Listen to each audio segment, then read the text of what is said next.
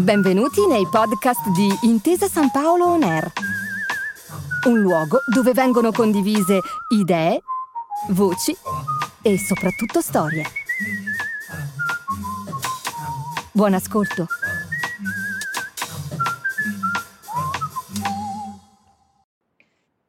Benvenuti su Intesa San Paolo Ner, sono Alessia Sottile e sono qui per andare alla scoperta dei nuovi mestieri del bancario 2.0 in una realtà innovativa come quella di Intesa San Paolo. Oggi incontriamo Giorgio Bella, leader data engineer da quattro anni in Intesa San Paolo. Buongiorno Giorgio e ben ritrovato. Ciao Alessia, grazie dell'invito. Allora, Giorgio, tu ti occupi di intelligenza artificiale, una materia che solitamente non ci si aspetterebbe di trovare in una banca. Quando si parla di, di intelligenza artificiale si pensa subito a tecnologia all'avanguardia, quasi a un robot. In due parole, come spiegheresti il tuo lavoro? Beh, anzitutto è vero, quando si parla di intelligenza artificiale diciamo che l'immaginario collettivo evoca un'immagine che è lontana dal mondo della banca, però oggi eh, le sfide di mercato e le aspettative dei clienti necessariamente richiedono che più o meno direttamente ce ne occupiamo.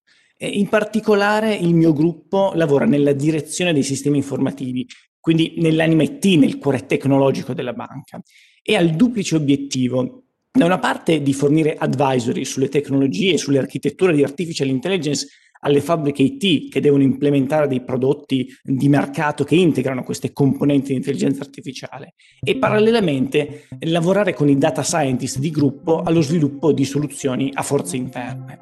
E considera che gli ambiti nei quali queste tecnologie trovano applicazione sono tra i più disparati, dall'antiriciclaggio al marketing, passando per la finanza o il rischio, giusto per fare degli esempi. E in generale l'attuale sviluppo della tecnologia eh, trova oggi in realtà già larghe applicazioni in banca, in tutte quelle attività tipicamente umane come controlli di vario tipo, classificazioni, che però sono a basso valore aggiunto e che tuttavia richiedono un grande dispendio di tempo se svolte da persone su grandi moli di dati. Giorgio, tu sei laureato in ingegneria matematica, sembra che proprio tu abbia una passione per i numeri. Come sei entrato in Intesa San Paolo e qual è stato il tuo percorso di formazione? Ma è vero, la, la passione c'è, anche se devo dirti che studiare matematica non significa solo fare di conto, fammi sfatare questo mito, ma significa principalmente imparare un linguaggio con cui descrivere il mondo, con cui rappresentare problemi e disporre degli strumenti per dedurre logicamente le risposte. Detto questo, vengo alla tua domanda. E durante la magistrale mh, partecipai a un contest promosso proprio da Intesa San Paolo al Grattacielo di Torino, in cui gli iscritti, mh, divisi in team, dovevano lavorare su degli use case tecnologici sfidanti, quindi blockchain, big data, advanced analytics, machine learning. E col mio gruppo ci qualificammo bene e ci fu proposto uno stage curricolare come premio.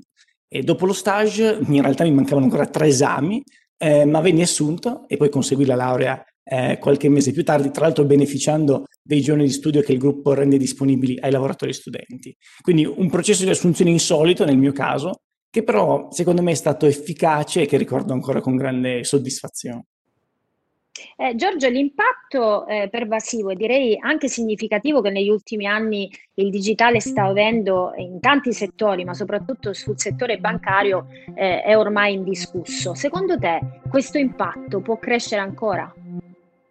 Ma sicuramente può crescere ancora. Io credo che la sfida più forte in questo periodo sia quella legata al, all'aspetto regolamentare, perché ci sono delle tecnologie importanti, pervasive, soprattutto nell'ambito finance, eh, però le, il legislatore deve stare dietro, perché se no c'è il rischio di avere uno sfasamento tra quello che si può fare e quello invece che è regolamentato per essere fatto. Quindi, e questa è un po' la sfida di oggi. Dal punto di vista della, della tecnologia, rendere queste tecnologie più chiare, più spiegabili, si dice nel contesto dell'intelligenza artificiale, e dal punto di vista del regolatore invece andare avanti, no? e, e, quindi veramente eh, liberare la possibilità di utilizzare queste tecnologie e strumenti. Giorgio, grazie a Intesa San Paolo sei riuscito a far sì che la tua passione diventasse il tuo lavoro di tutti i giorni. In cosa eh, esattamente ti ha sorpreso maggiormente l'am- l'ambiente lavorativo di, di una banca così orientata oggi al cambiamento? Guarda, la cosa che forse mi ha stupito di più e la forte attenzione alle persone, alle competenze individuali. Mm, quando sono stato assunto, eh, per il primo anno non mi sono occupato di intelligenza artificiale, ma è qualcosa verso cui i miei responsabili mi hanno poi indirizzato in un secondo momento, assecondando le mie aspirazioni e le mie capacità.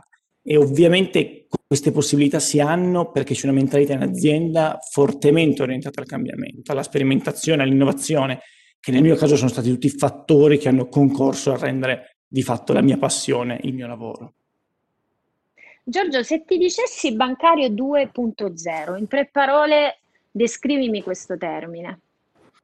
Guarda Alessia, secondo me tre caratteristiche che il bancario 2.0 deve avere sono sicuramente la forma mentis basata sul desiderio continuo di apprendimento, poi il saper adattarsi e abbracciare positivamente i cambiamenti e infine, che è un po' un evergreen, la capacità di lavorare in team. Secondo me si tratta di aspetti che sono essenziali per lavorare con successo in un contesto complesso in continua evoluzione. Mm, il lavoro che il bancario 2.0 dovrà fare tra 10 o anche solo 5 anni probabilmente ancora non esiste quindi l'unico modo per prepararsi davvero è scegliere di continuare a studiare, fare squadra e abbracciare con entusiasmo le novità quando arriveranno. Giorgio, ti faccio l'ultima domanda. Quale consiglio fuori dal coro daresti a un giovane neolaureato che si appresta oggi a entrare nel mondo del lavoro? Ma è sempre difficile dare dei consigli che abbiano una valenza generale. Diciamo che astraendo dalla mia esperienza, eh, posso dirti che all'inizio credo che sia fondamentale fare un bagno di umiltà e assorbire come una spugna tutto quello che si può dai colleghi senior. Poi bisogna essere pazienti perché spesso la passione non è qualcosa che si ha a priori, ma che si coltiva facendo le cose. Io credo che il lavoro possa diventare una passione se si mette nelle cose che si fanno tutti i giorni, la propria competenza, la propria professionalità, anche se si tratta di ambiti apparentemente distanti. Mm, credo che essere felici nella vita come sul lavoro sia per buona parte una scelta alla fine dei conti. Ok Giorgio, io ti ringrazio per la tua testimonianza e in bocca al lupo per la tua carriera. Grazie mille, grazie a te. Grazie per aver ascoltato i podcast di Intesa San Paolo On Air. Al prossimo episodio.